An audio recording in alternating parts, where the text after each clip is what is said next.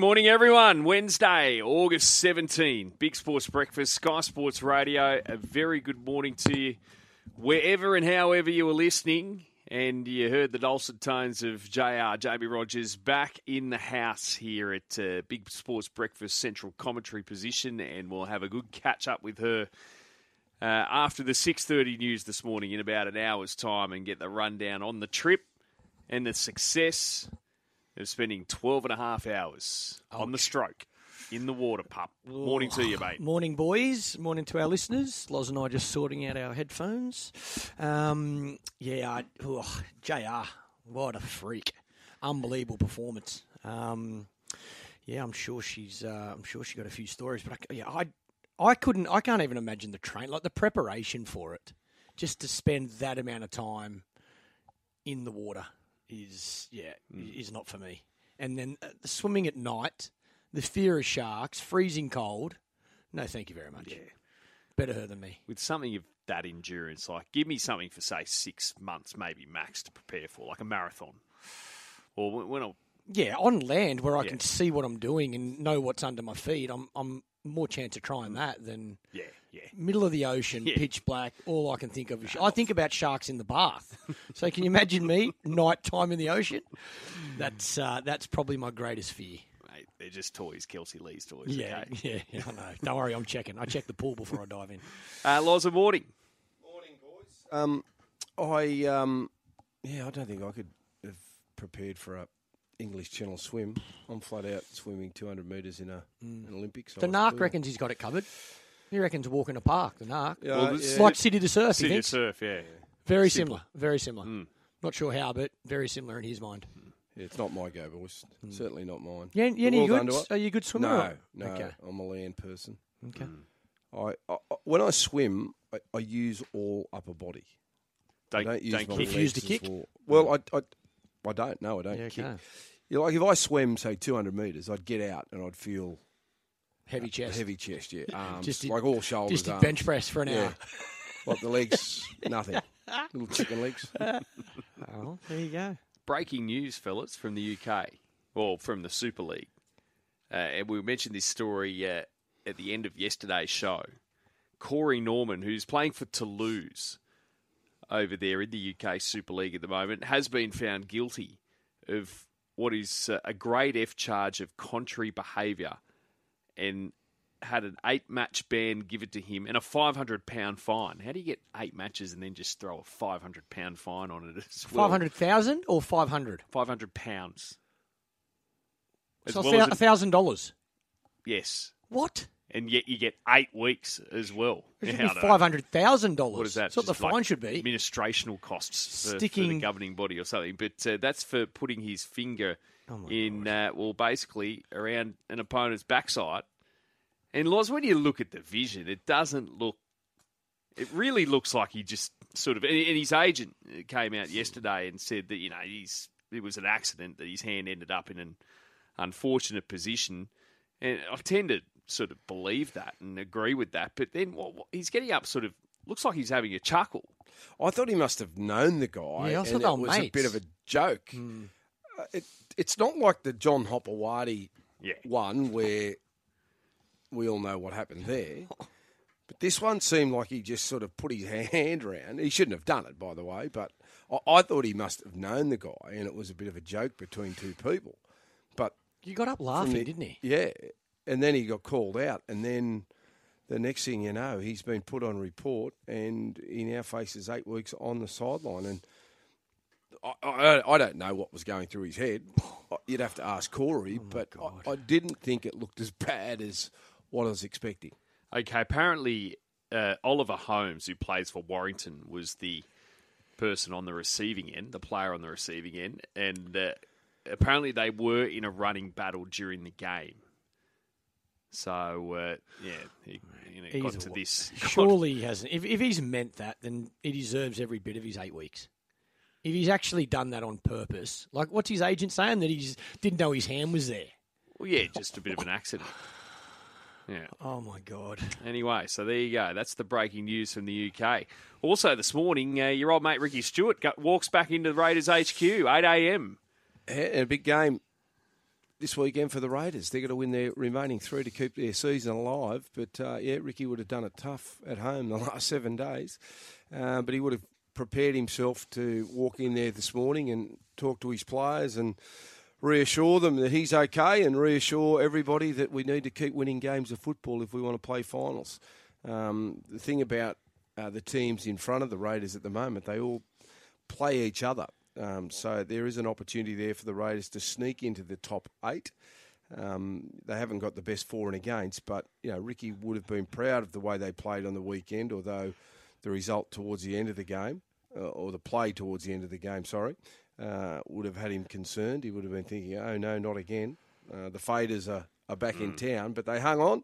They did a good job, and now they move on to Newcastle this weekend. And with all the drama going on there at Newcastle, you would think that they will galvanise and come out and be hard to beat. So the Raiders have to travel to Newcastle. So while on paper it might like uh, look like an easy two points for Canberra, I don't think it will be because I think the Knights will, will rally and show something this weekend. Yeah, Stuart told uh, Danny Weidler on Nine News last night that uh, says the whole incident is behind him now in regards to what happened in the post-match media conference of that game against the Panthers and his comments about Jaeman Salmon. He says he would have handled it differently. Uh, he added that he didn't need the week off, by the way, and that the Raiders should have won by more against the Dragons, which we spoke about obviously on Monday, Loz, that yes, they should have won by more, but we could feel it coming. Oh, yeah, you could. But at the end of the day, they got the two points, or they get the two points, and they, they move forward. And they've got to take on Newcastle. And Newcastle are still dealing with the fallout from the Kalyn Ponga Kurt Mann toilet incident. Uh, they had a press conference here yesterday with the general manager of footy, um, Peter Parr, uh, talking about how uh, they're unsure of what may happen at this stage. We're led to believe, though, that both players have been drug tested. Um, so we'll get a bit more information in the next 24 hours what that test will reveal, whether it'll be positive or whether it'll be a negative. Or, um, you know, they're talking to the integrity unit about what happened inside the cubicle and what happened that night. Um, but Kalyn Ponga, there's been questions about his leadership and whether that should be taken from him. Uh, the Newcastle Knights are saying that they're working through a process at the moment, and there has been no um, decision made on the outcome of Kurt Mann and Kalyn Ponga. Although they have made a decision on Bradman Best and Enari Tuala because they have both been stood down for being late for a bus on Sunday morning. There you go. So uh, they're starting to just draw the line with some standards, it seems, there, lots. Probably long overdue by the sounds yeah, of it. Well, let's see if they do it with their biggest fish. Mm. Let's see if they got the courage to do it with Ponga. It's okay to do it with the, you know, the lesser player or not the not the biggest fish in the team. If you want to set an example and create a culture, then do it with the heavy. That's how you set a standard. Mm. So, and again, even this, like drug test them now. If it's you know, if they have taken something, that substance could be out of their system in 24 hours. So doing a drug test four days later is a waste of time. You know, it comes back clear. What do they do? They go and say, "Yep, see, we weren't doing drugs in the toilet. They've done nothing wrong." Kalyn Ponga, we had two drinks, not 25 drinks. Play on. Like, this is why the public and the fans laugh because they're like, mate, you, you're hiding information or you, you're selling a story or you're not telling the truth or you think we're dumb. Like, yeah. Anyway, blah, blah, blah. Here I go. Yep. Uh, yeah, three days later they've been, I'm trying to think. Yeah. So Saturday was the indiscretion. Yeah. Sunday, yep, three days after. So, But the players reportedly maintain that, uh, you know, essentially they've done nothing wrong. yeah. And again, that's the other thing. There's no camera in a toilet or in a cubicle. So, you know, you don't know what you don't know. So at the end of the day, people can, we can all assume, but you guilty, uh, innocent until proven guilty, I guess. Uh, test cricket tonight, Clarkey. England and South Africa uh, over at Lords. Yep. James Anderson, 40 years of age, playing uh, in a test match. Amazing. Officially 40 years of age. But uh, it'll be one just to keep an eye on, I guess, for us, considering we've got South Africa at home here this summer. They're top of the World Test Championship table at the moment as well. And naturally, we've got a series in England, an Ashes series in 12 months' time. So it'll be one just to keep an eye on for I, I- Aussies. I, think the it's good to see. Anderson and Broad back in that team for sure. And and I, like I've said before, I think playing in their own backyard, they're still very good. and they should be selected. I, I don't think they're going to have the impact um, on overseas tours like they used to in the past. They're both bowling just a little bit slower. There's probably not as much movement out away from home. So, um, yeah, I would expect both of them to have success against South Africa over there, and then also be a part of that Ashes series when Australia goes to England. I think it'd be very different. If England were coming here, then you might see someone like this. Might this could have been Anderson's last series, but with an Ashes series not far away in England, I think you'll see them take part in that as well. But uh, yeah, his record's phenomenal. Anderson certainly in England, as good as any English bowler. Um, so many wickets, class. Um, yeah, always tough to play against. Fellas, an incredible fall from grace for, for Brett Finch, obviously former footy player, played for New South Wales, pled guilty yesterday to one count of sharing child abuse material. Six other charges were withdrawn. He's staring at up to 15 years in jail. That's the maximum penalty for the offence in which he was, uh, well, the charge that he pled guilty with. Uh, 40 years of age, he blames drugs and mental health issues when sharing fantasies on an app, and he'll be sentenced next month. Uh, yeah, oh, in- mate, I, I was stunned. fall from grace. Yeah, really. very much stunned. I sort of can't comprehend that he'd be doing something like that. Um, but it, you know, it's it's not great. It's terrible, and you know he's pleaded uh, guilty to it. Um, I know his uh, parents very well, uh, great people, uh, Robert and Debbie, um, and Brett. You know, he's fallen off a cliff. He is just gone downhill. Um, and you know, I, I just I can't get my head around why, how, what was going on in, inside his head. I, I just can't explain it. But it's something that no one um, ever wants to see or ever wants to be a part of, and to be involved in it. It's yeah, it's, it's terrible. Back page Sydney Morning Herald. Uh, Ponga man drug tested as two Knights stood down. As Loz mentioned, more dramas there at the Knights yesterday. Bradman Best and Ari Tuala stood down for not meeting team standards. They were late for the team bus in Brisbane Sunday morning. And as for Kalyn Ponga and Curtin Mann, who we uh, told to leave a toilet cubicle in Newcastle on Saturday evening, well, that investigation is now with the NRL Integrity Unit. And as Loz mentioned, they've been drug tested uh, by the NRL. The results will remain confidential. Or, but if it is their second offence, I believe it's a 12 week suspension. So you would find out start of next year, considering those two players are essentially unavailable. Well, Kurt Mann could be back for the last round. He's got a quad injury at the moment. Kalyn Ponga not playing due to concussion. So uh, you'd only have to look at the team lists early next year if they were to be uh, guilty of a second offence. Uh, I guess you'd be able to join the dots there. But as it stands, uh, results will not be known for the time being. Uh, the new director of football, Peter Parr, welcome to Newcastle, uh, says just because it's not a good look, it doesn't immediately mean somebody has done something wrong. He also conceded, though, Parr, there's been a lack of leadership around the playing group at Newcastle, and that's plainly obvious. Yeah, we said that yesterday. Uh, there was a lack of leadership, and I think by default, Kalyn being the best player ended up in that role. Um, but they obviously need to bring strong leaders to that club, and it needs to start in the front office. And Peter Parr from the Cowboys is now down there, and I, I think he'll put his stamp on this football club. The other interesting thing for me yesterday was when he said, um, you know, he mightn't have, you know, he wasn't told that he that he couldn't drink and you know no penalty yet has been given. I I would have just assumed that even though you mightn't have had a directive not to drink, if you're medically not right to continue to play, and if your club has a rule that says injured players are not allowed to drink while recovering, what, what what's the difference? Yeah, well, If you're being stood down because you're not medically fit to mm. play, then you are treated like an injured, injured player. player, yeah, definitely. So you, you have broken the rule. Mm. And as Clarkey mentioned, well, if they're going to rule a line under Bradman Best and Enari Tuala, And if they're going to rule a line over Kurt Mann, who was drinking while he was injured, you've got to treat Kalyn in that same mm. boat. Even if, though he's, if, he- if he's anything been ruled harder, out, if anything harder, season. because he's their captain. he's yeah, and he's been ruled out for the season mm. because of head injuries. So that, that to me is an injury. So you treat them all the same.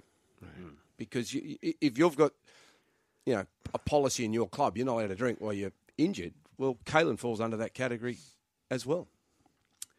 Some Sharks uh, headlines on the back pages of the papers today as well. The Herald, Ron Measley is the headline here. How about this? Ronaldo Mulitalo. He lives on an allowance of $350 a week, and the rest of his pay it's controlled by his mum. It's invested into the running of, well, as the Herald says here, Team Ronaldo, support staff. He's got a mind coach, a dietitian, financial advisor. There you go. Oh, hot. Imagine, Clarkie, imagine you being told, "Mum, your mum says to you, you're getting 250.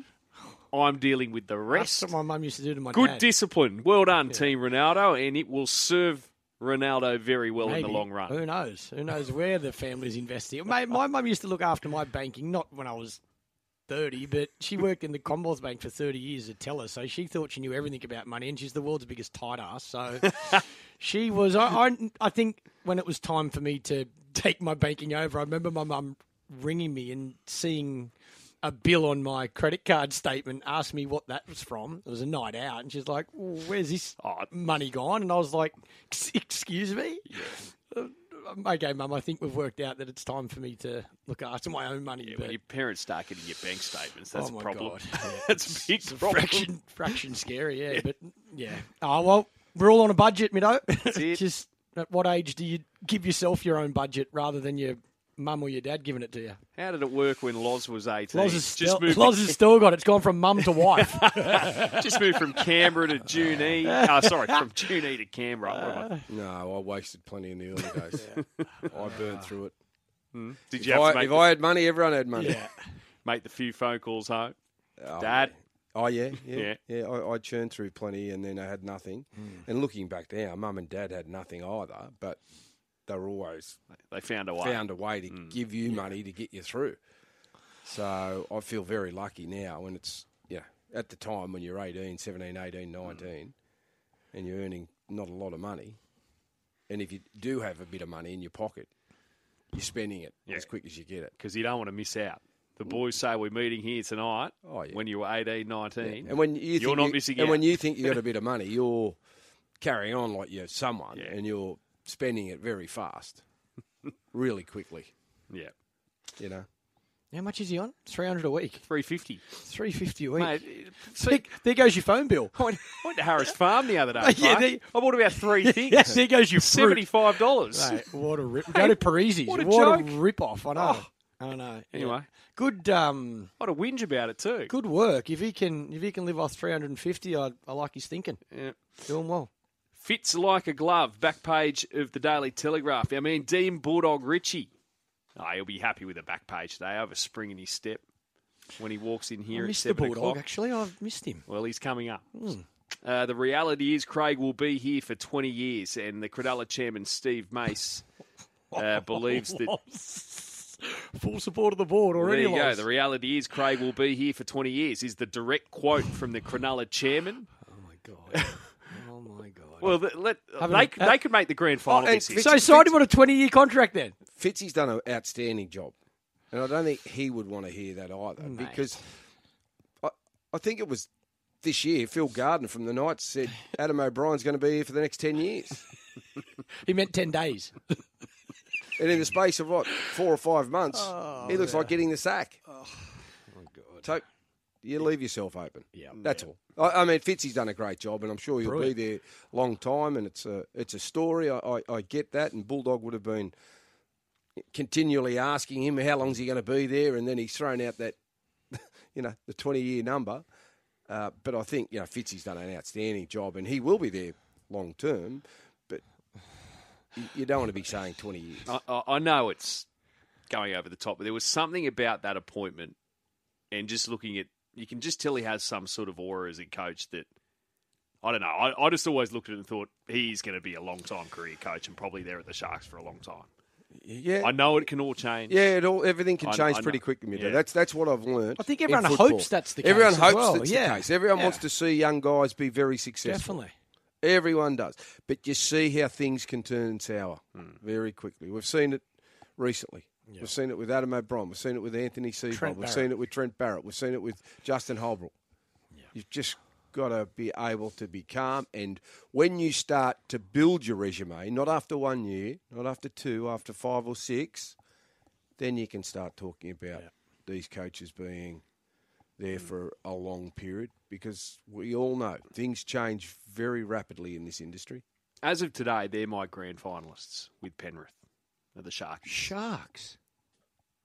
Jeez, I'm just Sharks. very Where's happy Rocket with my- Rod from now. gonna He'll lie. be happy. I'm very happy with my top four bet from the start of the Sharks season. v Panthers grand final. As of today, that could change, Clarky, in the next four weeks. Oh, Injuries, etc. Oh. Form. Some So teams what- are coming. The Bunnies and the Roosters in particular. What makes the Sharks more likely to make the GF than South or Melbourne, for example? Just a very gritty team. What's their run? What's their last three games like? No, they got a good run home, the Sharks. Mm. It's a big core. Shark GF. Oh, they're as good a chance as any of the other remaining teams. I actually started to warm a little bit to, and I had them there at the start of the year. The Roosters. Oh, they're coming. They are coming. Well, Big I, time. I looked at their team yesterday, and then I went through their injured list, and you know they've got a number of players out injured, but they've got Lindsay Collins and Sewa Taukeiaho Yeah. to come back in. Like you, you're gonna have two good Hmm. front rowers coming off their bench in a semi-final, and you look at their back line with the strike they got. Right. Tedesco. Who's gonna wanna play them? Su- Suaalii, Akiri, Wa- Walker. Hmm. Mate, they got some serious power to come back into that footy team. Yeah. I've got them ahead of Souths at the moment. Yeah, I, I probably would. I- In fact, I'd nearly have them as the, as my If we're talking finals. f- favourites to, to take on Penrith. It's going to be a cracking final series. All of a sudden, many teams in the mix, Yeah. which is great to see. Welcome back to the Big Sports Breakfast. We have Dick Fain coming up shortly. Souths and Penrith tomorrow night at Accor Stadium. The teams, of course, came out yesterday, and the market with tab has the Bunnies $1.60, the Panthers $2.35. Now, Latrell Mitchell has been named at fullback after he failed to finish training the other day and had ice on his groin, so he has been named. Naturally, it's going to be one to watch. They're always going to name him the Bunnies, but uh, Jason Demetriou, the coach, said, you know, everything will be sweet. Uh, but uh, I'll tell you what, you wouldn't want to be risking him if there is a niggle there. Lachlan Ilias is set to return. He had a back problem that kept him out of the Eels match last week. Uh, good to see Campbell Graham back for the Bunnies. He had a fractured cheekbone a few weeks ago, so he's set to make his return. While Dylan, Dylan Edwards is back after a sternum injury kept him out of the match against the Melbourne Storm last week. And Liam Martin looked like he was in all sorts. Well, he's been cleared to play and named Cleared to play or just named to play? Well, he's been named. Yeah, I think there's a difference between named Okay. and cleared to play. I, I, look, anyone at this time of the year that's carrying an injury, I can understand if you're um, you know, battling for that eighth position or seventh or eighth position, you you can play them and you know you, you need them in your footy team. But if you're someone like Liam Martin who's playing for Penrith and Penrith are sitting at the top of the competition table, you, you're really not going to risk him, are you?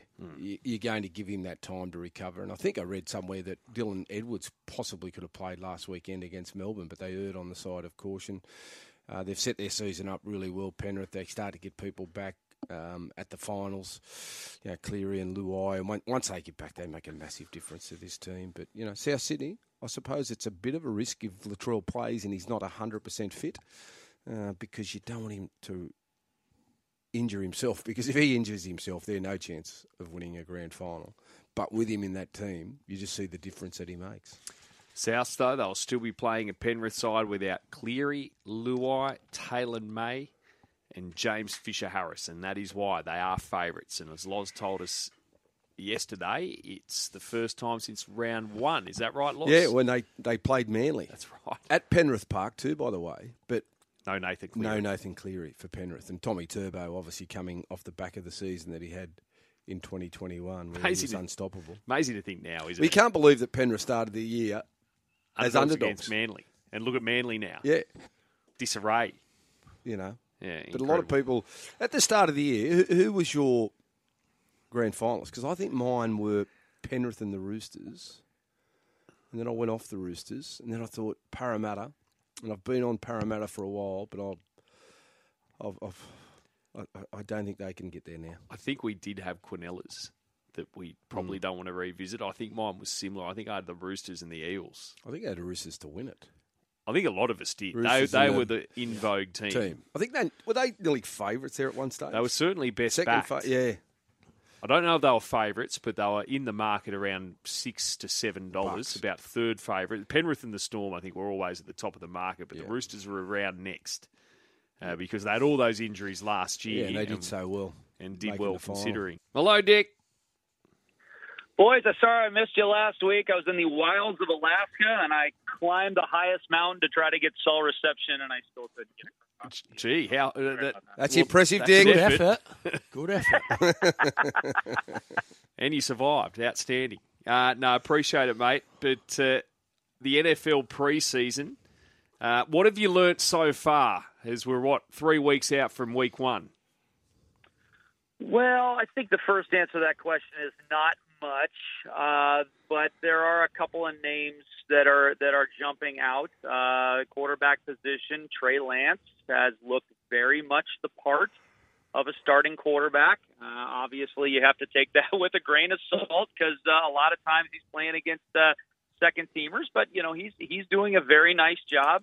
Uh, George Pickens, uh, wide receiver for Pittsburgh, played against my Seahawks this last week and just bullied them uh, looked very, very good, and uh, he he should absolutely be in the rotation for the Steelers. And the question there is, who's going to be their starting quarterback? And there's no question who the Steeler fans want it to be, and that is the rookie Kenny Pickett. Uh, every time one of the other quarterbacks, uh, be it Mason Rudolph or anybody that was in there not named Kenny Pickett, basically threw an intercept or, or, or an incompletion, the crowd would boo they would chant Kenny, and then when Kenny came in, he couldn't do anything wrong. So uh, that'll be very interesting. As you know, Pittsburgh Steeler fans are very, very passionate, and they are hoping beyond hope that they have their quarterback of the future uh, that replaces Ben Roethlisberger and becomes a 15-year starter, just like Big Ben. What's going on with Tom Brady? Because he's been given leave over at Tampa Bay, hasn't he?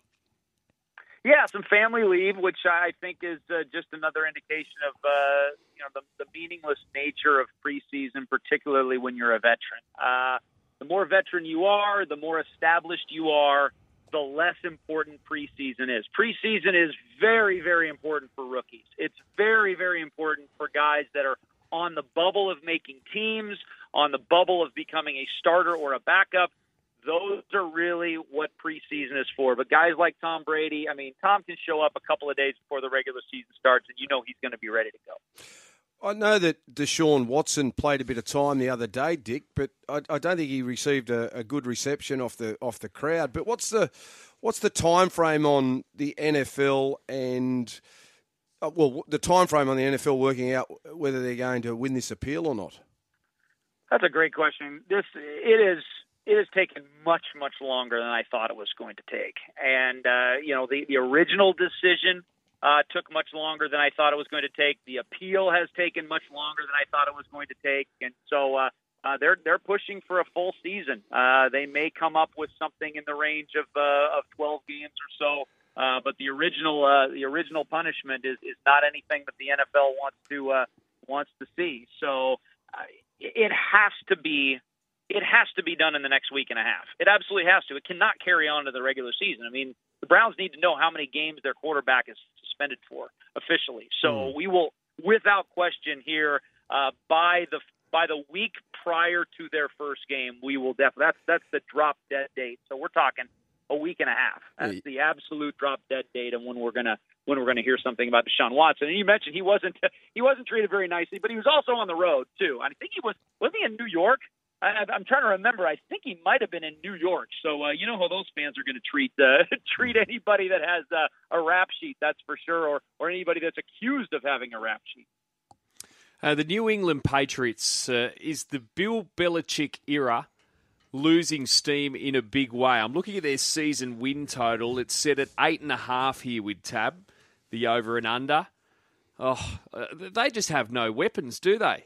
To help Mac Jones this season, and they don't even know who's going to be calling the plays for him. That's exactly right. Uh, they have non-dynamic running backs. Uh, they're they're fine. You know, Damien Harris and Rhamondre Stevenson. I mean, they're they're they're fine. They're they're nothing special. Their wide receiver core is absolutely nothing special, and their quarterback's nothing special. Um, I think the I think the Patriots are going to try to win football games, kind of similar to the other future Hall of Fame coach uh, that is coaching right now without a quarterback, and that's here in Seattle. I'm at the practice facility right now. I'm about ready to walk in to find out who's going to be the starting quarterback. They hmm. might even name it as soon as today. And you know, you've got Pete Carroll and Bill Belichick, two established, great Hall of Fame caliber coaches. You know, Belichick has obviously accomplished more than Carroll, but they're both uh, tremendous. They're both defensive minded, and they're going to try to win games the same way this year, and that is take care of the ball. Punting is not a bad play.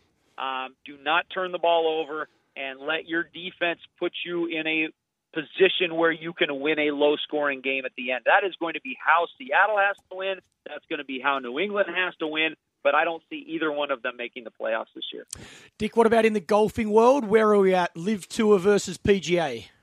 Oh boy, oh boy. Well, today's news is that uh, Tiger Woods is on the prowl, meeting with uh, oh most, if God. not all, no way, top twenty golfers. Yeah, top twenty golfers, and uh, he's going to try to you know basically bring some solidarity as the LIV continues to pluck guys away. It looks like Cameron Smith is going to be that next guy and uh, the the more guys that LIV Flux, the the stronger it becomes.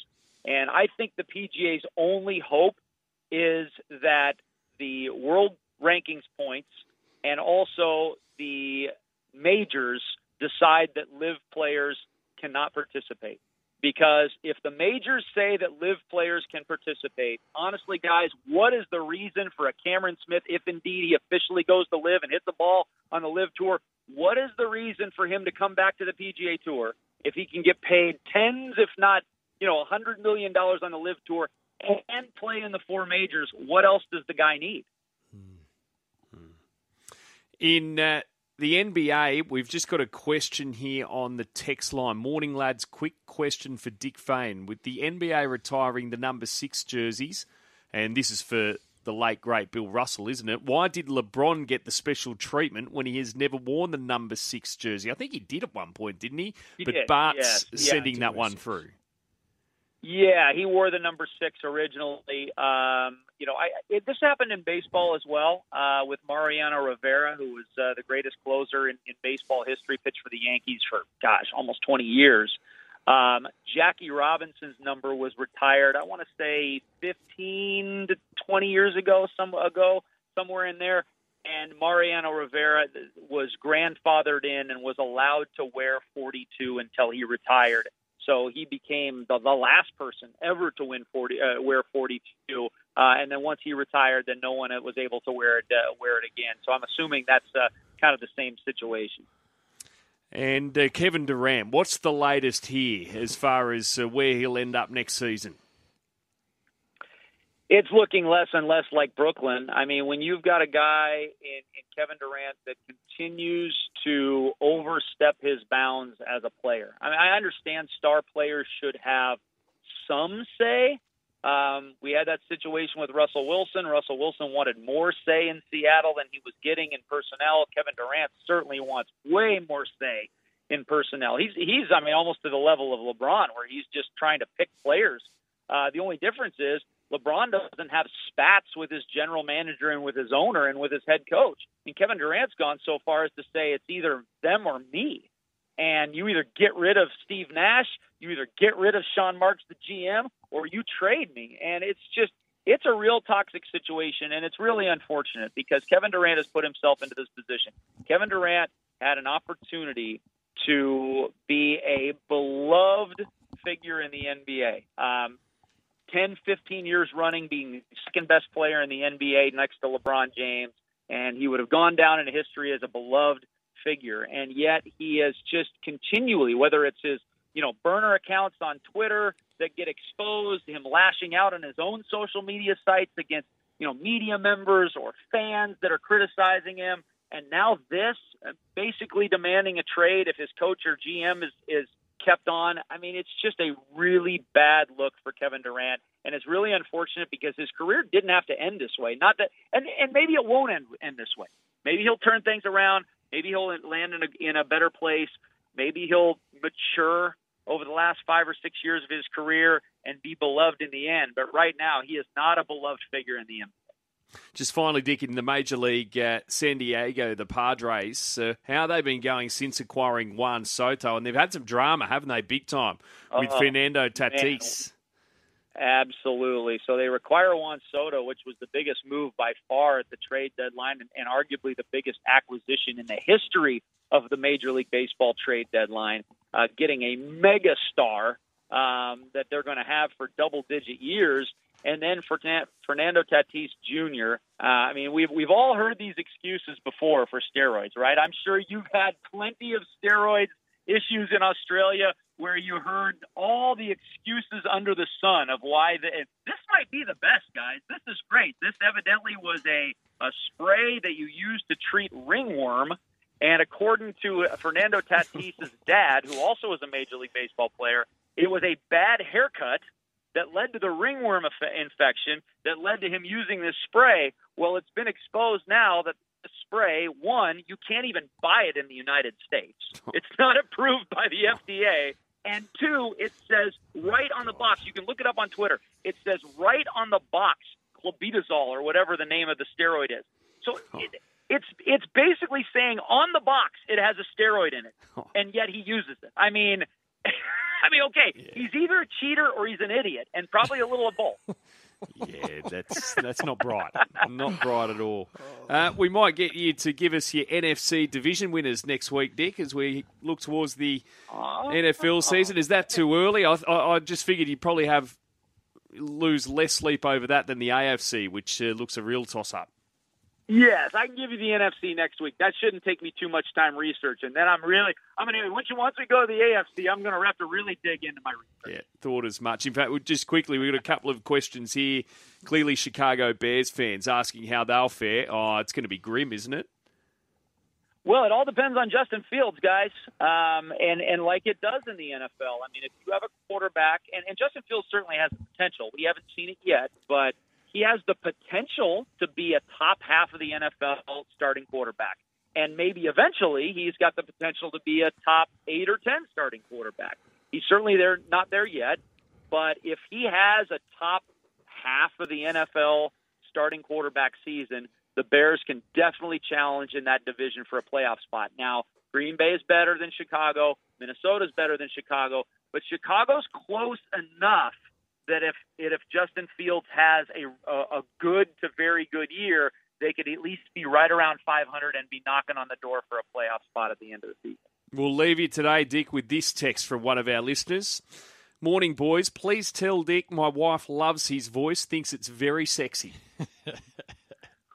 Well, so there's one woman in the world. I, I, appreciate, I appreciate that, and you know what? I love that. I love that text because I'm going to go home and tell my wife just that. you, say, you know what? Somebody out there thinks my voice is sexy. You do that, mate. Thanks so much as always.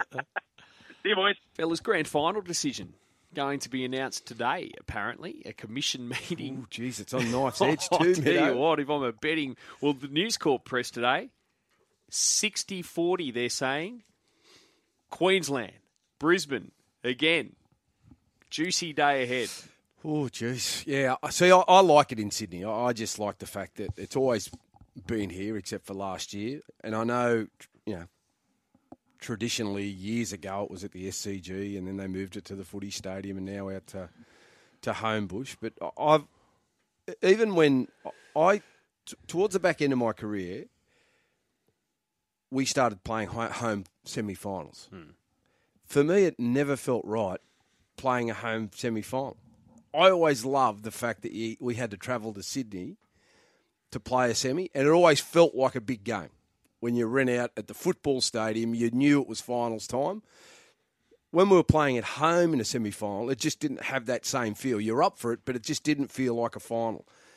And I know times have changed, but I'm still a believer in. Mm. I don't like the home finals. I, I, reckon it should be always played. This is me just thinking out aloud here. I, I think it should always be played in, in Sydney, the grand final and the semi finals. There you go. Mm. I don't mind the first week of the finals played in as it's done. The first week you, you play at your home ground if you if you're one of those teams that's I, like But I think it. you got to play like at a big stadium too. You got to like if you got a Suncorp Stadium, or I can understand week one of a finals being played there. But by week two it's home region, isn't it? So you do end up at the big stadiums pretty but quickly. but grand finals, I, I love the fact. I just loved semi-finals being played in Sydney, and we'd travel down, and it just felt like a final. If you were at home, it just felt like a big game, a big home game. Whereas a semi-final, you knew something was brewing when you had to come to Sydney. I suppose, you know, for out of towners like us, we were thinking that's where all the big games are won. Hmm. You know, if you're here in Sydney, it doesn't really matter because you're exposed to these grounds all the time. We never got to play at the Sydney Football Stadium all the time. But it just felt like it was a big game. Hmm. Yeah, I, look, I'm a supporter of the Super Bowl concept. Um, I, I don't like people go on about tradition. You can't tell me there is a mystique to Accor stadium. There's not. It's a great stadium. It was great for the Olympics, but it's only been there since 1999. Hmm. No, th- yeah, that, that's a fair call. And hmm. the grand finals, you- as I said, used to be at the SCG, and but I, I like the fact it's it's here in, in Sydney, and I, I, I hmm. don't know whether it's because I live here now, but I, I as a player, it used to be very special coming to Sydney because you knew hmm. you were involved in a big game. When you were at home playing, it just felt like a big game. But when you came to Sydney, you run down that tunnel at the footy stadium. You just felt like, here we are. This is the big stage, boys. Uh, this morning, there's Champions League qualification matches. First leg, Rangers up against PSV. Probably the tie of note, and it is 2 2. And that's at Ibrox. 81 minutes gone in that match. Plenty of games in the Championship as well. In uh, the UK this morning, uh, getting towards the end of those games, the likes of uh, Birmingham and Watford 1 1. Bristol City leading Luton 2 0. Burnley and Hull 1 1 as well. Norwich have beaten Huddersfield 2 1. Uh, some of your results there. Joining us in the studio, though, none other than Jaimee Rogers, post swim. Hey guys. It's Welcome to back. back. Two legs, two Yeah, arms. I'm, I'm in fingers, one toes. piece. Yep, still in one piece. Although, Clarky, I thought of you oh after the channel because one thing I've said this whole time was that there's no sharks in the English channel, so you don't think about it. When it was pitch black, it didn't cross my mind. And then after, my pilot had said to my friends on the boat, "Oh, don't tell her now, but someone got bitten last week." Oh and so there was, because the water is getting warmer, they are expecting more sharks to be coming into the English Channel. But I didn't know that at the time. Thank God. But I didn't get bitten or even stung. I actually was quite lucky. I was dodging all these enormous jellyfish. Like these things were huge. I have never seen anything so big. Hmm. So I was quite lucky to not get stung. And you did it under the time that you set yourself. It was a 13 hour. You wanted to do it under 13 Yeah, hours. And so- what did you end up doing it in? 12 and a half hours, which was probably, I would have probably gone faster had my shoulder not been such a huge issue. So in the last three hours, my right shoulder just completely gave way, which has not happened to me this entire time that I've been training. My hip flexors were always a really big issue, and I worked a lot with my physio on that part of my body, and they were fine. Didn't even cause a slight problem. My back was fine, everything else was fine, but my right shoulder just absolutely was excruciating every single stroke for about three hours. And then to make it even worse was that I had to sprint for the last hour. But in my head, I just kept telling myself, you, you know a good shoulder surgeon and you've got a great physio, so just keep swimming. Even if you have to hold your arm to get back, just keep swimming and put your head down and sprint and get to the end.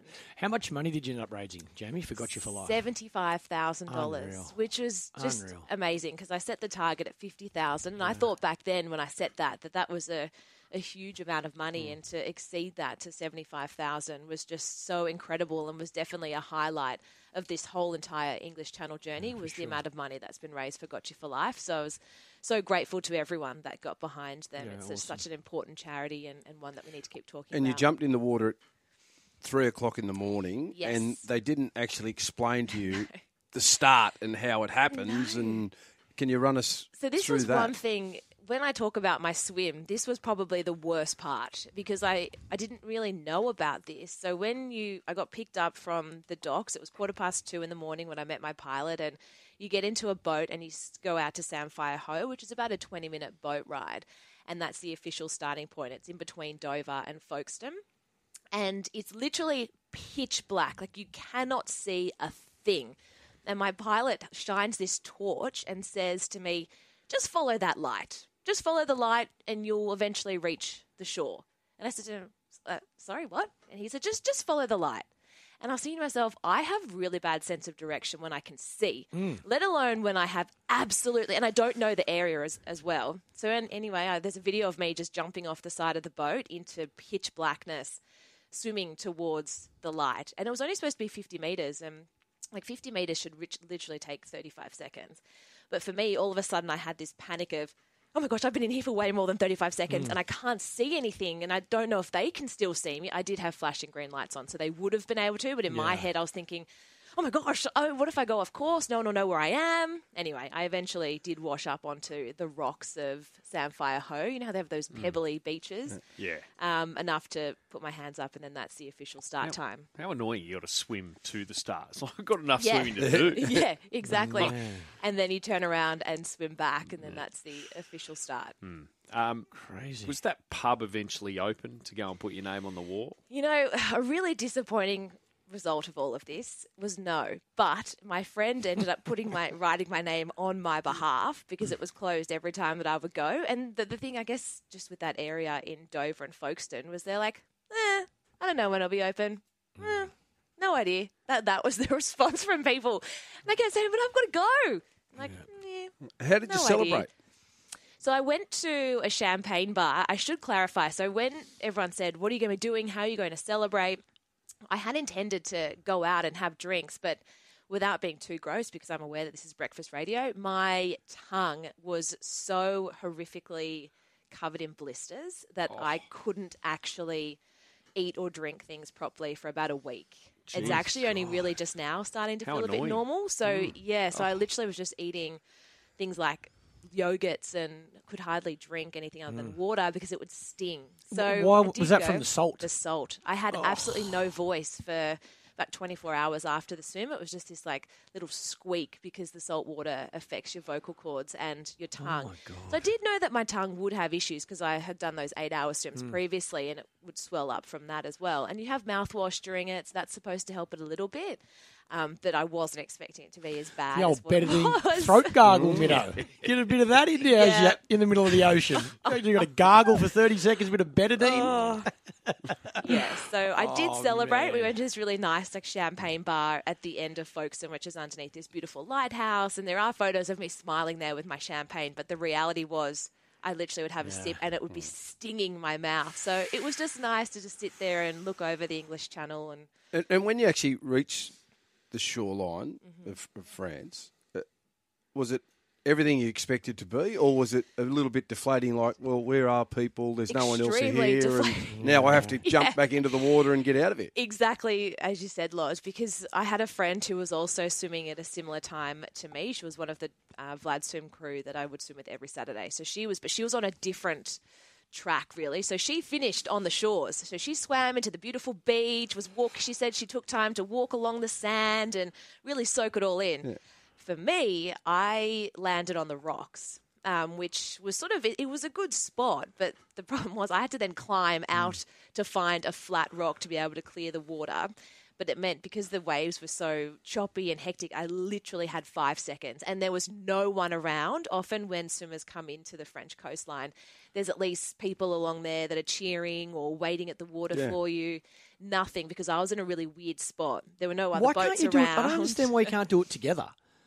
Like, why can't more than one person, like you're saying your friend was there and did it at the exact same time, why, Yeah. why can't you do it beside each other? So her pilot took her just on a, a different course. Yeah, okay. Um, and mine. So they dictate said- where you- yeah, where- yeah, your very line. much so. There would often be times where I'd have my head down and I'd be swimming and I could hear them yelling out to me because I've gone off to the left and they've gone off to the right. Yeah, okay. And my pilot said he tends to go down more towards the bottom part of the French coastline, and a lot tend to more go to sort of the left side, and that's where the beach Okay. is versus me, where you can see in this video, my friend was holding a drone and you could see I was just trying to find, like, where do I scramble out onto the rocks to be hmm. able to get out of this?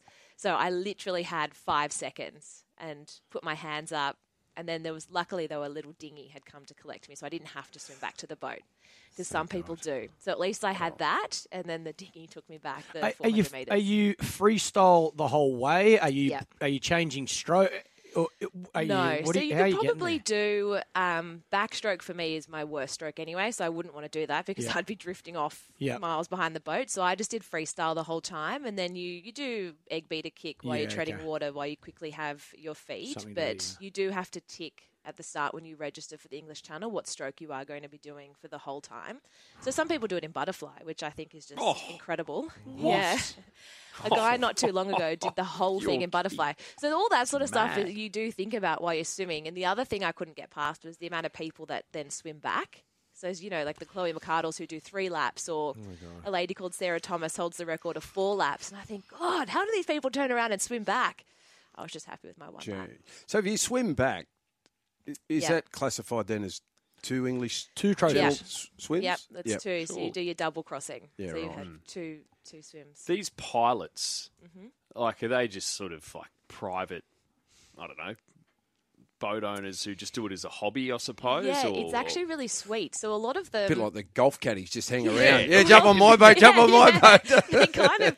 It's actually really cute because in they're all handed down through the generations the license to have the English Channel Association. So on my boat, it was the grandpa, the son, and the grandson. And that's how it works. They all just keep hmm. passing it on through the generations because there's not a lot. You have to apply to get a license through the English Channel Association. So with my group, there's five, and then there was another organisation that have four boats. So there's not a huge amount that can go out there, and that's why they then just pass these licenses on through the families. It's actually very sweet. And then they go and, you know, they're fishermen on the side. My guy goes and gets crabs, and yes, they've got their fisherman life on the side as well. Did your tracker tell you exactly how far you swim? No, so I didn't realize this until after, but they actually have no way of documenting unless you wear your watch, which I wasn't allowed to do because my swimming coach doesn't want us to know how far we've gone or how far you have to go. Um, and my friend kept saying to my pilot, "But surely you can just track that on your computer that you're watching how GPS, it goes." surely. Yeah, and he said, "No, we don't have that ability." Very strange. I'm sure other boats probably did, but my guy was yeah, couldn't provide that. But I would say just off the back of because it's 35 k's in a straight line, which Mm, Yeah, okay. doesn't happen. Yeah. Um, so I was probably closer to the 45, 50 k's. Oh, okay. Would you do it again? No, not the English Channel. I would much rather go and do something, Something else. Because I just think there's so many other beautiful Yeah, swims around the world to do. Yes, that one's done. No intentions of going and doing All it again. What do you? What's next on the list? I don't know. I need to do something because I tell you what, training for four hours every single day, as you guys know, like when you've had such a huge chunk taken up, like for the past two years, four hours every day was swimming. I need to go and think of something else to now go and fill that time. Because yesterday I was riding around the ferry Yeah. with, with Archer because I can do that now. Yeah.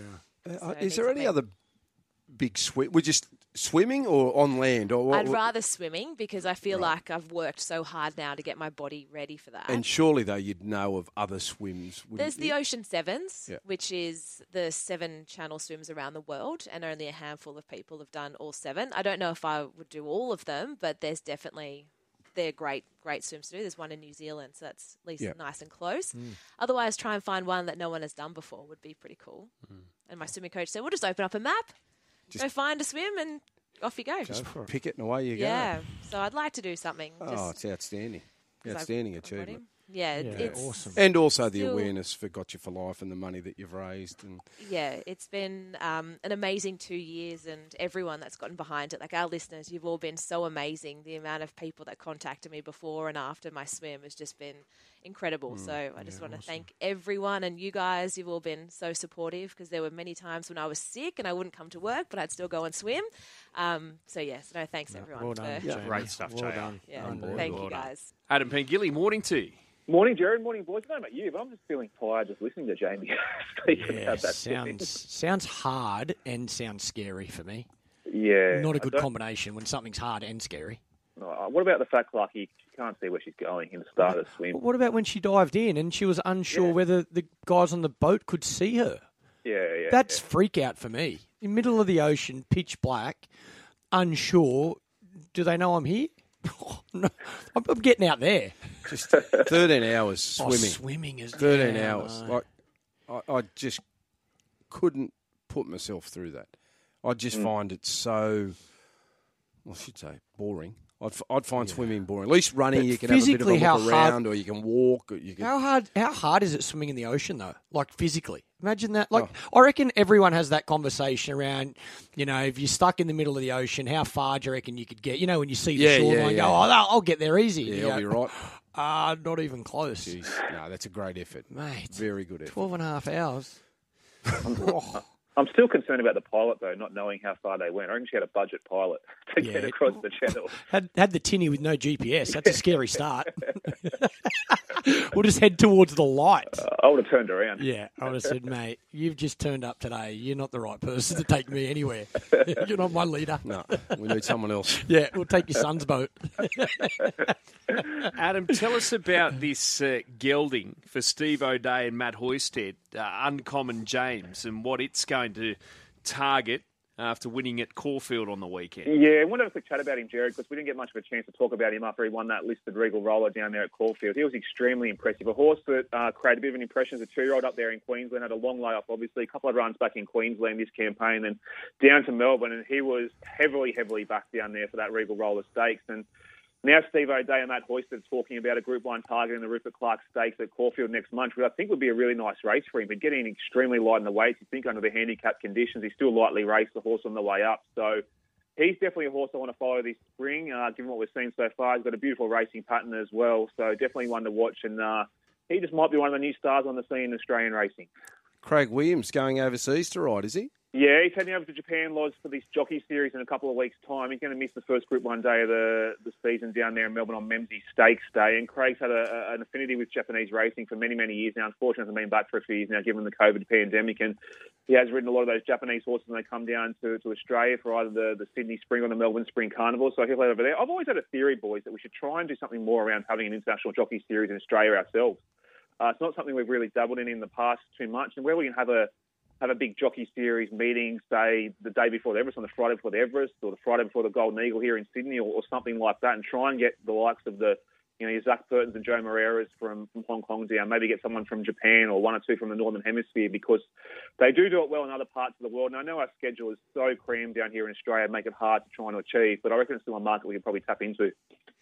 Now, track and wind data is to be offered by the ATC, which is uh, another great tool for punters. I'm just on their website now. What- They're also going to have an app for this, is that right? Yeah, that's right, Jared. Have you had a chance to have a look at it yet? I'm just Um, got it right in front of me at the moment. Gee, yeah, what a what a great initiative this is. Yeah, I want to make mention of this this morning. It, it came out yesterday, and they've been working on this for a few months, I believe, the ATC, and, and the visuals and the graphics look absolutely outstanding. So, for the first two tracks that we've done at Randwick and Rosehill, we're going to try and roll it out at Canterbury and Warwick Farm afterwards. But for punters and participants, it's a great tool to be able to have a look at and see the wind data from different points of the track, the rainfall data, obviously, everything to do with the track conditions on that day. And as punters, we can never get enough information, in my opinion, uh, and just a matter of what the punter does with that information in terms of disseminating it and using what they want to do. And this is just another great tool we can use for punting. So well done to the ATC. I think it's a really encouraging sign they're working on some technology like this. Do you like anything today? Yeah, I do. Like, just check the scratchings because the horse I do like has no rider declared at the moment. Race five, number six, Ramstein. Uh, I know the scratchings will be finalised the next half hour, but he's first up after a long break, which is a little bit of a concern. But for Gerald and Sterling stable, we know they can get their horses ready fresh. They had a really nice trial. I just think at Canterbury, settling on the speed there, he'll be extremely hard to get past. So race five, number six, Ramstein's my best bet on the program. And maybe if we looking something a little bit of odds, I don't mind race six, number one, Lady Bamford, an each way price. Um, she's a horse that failed first up there in a, in a Saturday race where she wasn't ridden out late and she was slowing to stride. But she's much better than that. Her form last preparation's got some form around some really nice horses in Lady of Luxury, obviously Bacchanalia, uh, Joviality as well. The form's been standing up pretty well. So second up, she might take some improvement. If she jumps a little bit cleaner, she can probably figure somewhere in the finish at each way price. So Ramstein's the best bet on the program there, which is race five, number six, and the value is race six, number one, Lady Bam. Where's this year's NRL Grand Final going to be played? Oh, Lord. What a saga. What a saga. Um, listen, I'd be surprised if it's not in Sydney. I, I would. I know it's probably a lot closer than a lot of people think to going up to Brisbane again, and Peter V'landys been quite bullish about trying to have some compromise with the with the state government. It is crunch day today, obviously, and they need to make a decision, you know, in the next 24 to 48 hours. So they need to get some tickets on sale and get some certainty and clarity for a lot of people involved in the series. I'd be desperately disappointed to go to Brisbane again, given that Brisbane had the grand final last year. Yes, they put their hand up to save the competition with the COVID pandemic and the border closures, but I don't know what you think, Loz, but I think it belongs in Sydney. I really do. Yeah, I, I was only speaking about this uh, half an hour ago. Like for, for me, I, I want to staying in Sydney. But when I was playing, and I know I'm going back years ago now, it always felt for us when you came to Sydney for a semi final, the big games were on. It always felt like a big game. Mm. I was lucky enough at the back end of my career to have home finals, but it just felt like another big game. Mm, mm. It just felt like another big game at home. Whereas when you knew you had to go to Sydney to play, it always just felt like something different. Mm. You always felt like it mm. was a bigger game, much bigger occasion. It was a semi final. This is where the big games are played, and you got your head around it. I, I, mm. I'd, I'd like to see it in Sydney, but I know times change. Yeah, I reckon if they can get some sort of compromise out of the New South Wales government, they'll, they'll probably keep it in Sydney. But I'll go back to the fact that we had Penrith and South, two Sydney teams playing in at Suncorp Stadium last year, which is unavoidable, obviously. But imagine if we get the same grand final again this year, which is not completely out of the realms of possibility given how both teams are going. And what about the fans who have to might not be able to get to Brisbane for a grand final? They've got less seats, and I, I, it, it sounds a bit silly given that the Queensland teams are actually going well this year in the Cowboys and Broncos. But I would hate to see a, a Penrith South or a Penrith Roosters or Penrith Parra or any of those two Sydney teams playing a grand final this year. And we've got to go to Queensland again. Um, I know people might be saying take your Sydney hat off and stop being parochial, but I just I, I really do believe that the grand final should be in Sydney. I'm a big believer in history and tradition. I know we had one there last year in Sun- Suncorp Stadium, but let's try and have it back down in Sydney again this year. How about this text? My mate is bringing his family from New Zealand for the grand final. He's paid for everything, not tickets though. Told his young son this morning that it might be moved. He started crying. This is what they don't realise. The fans move it next year. Cheers the mocky. Well, I hope you definitely are sure to getting tickets then if you paid for everything else. But anyway, uh, there's uh, one perspective there, mate. You have a good day, Adam. Thanks so much. boys. Chat tomorrow.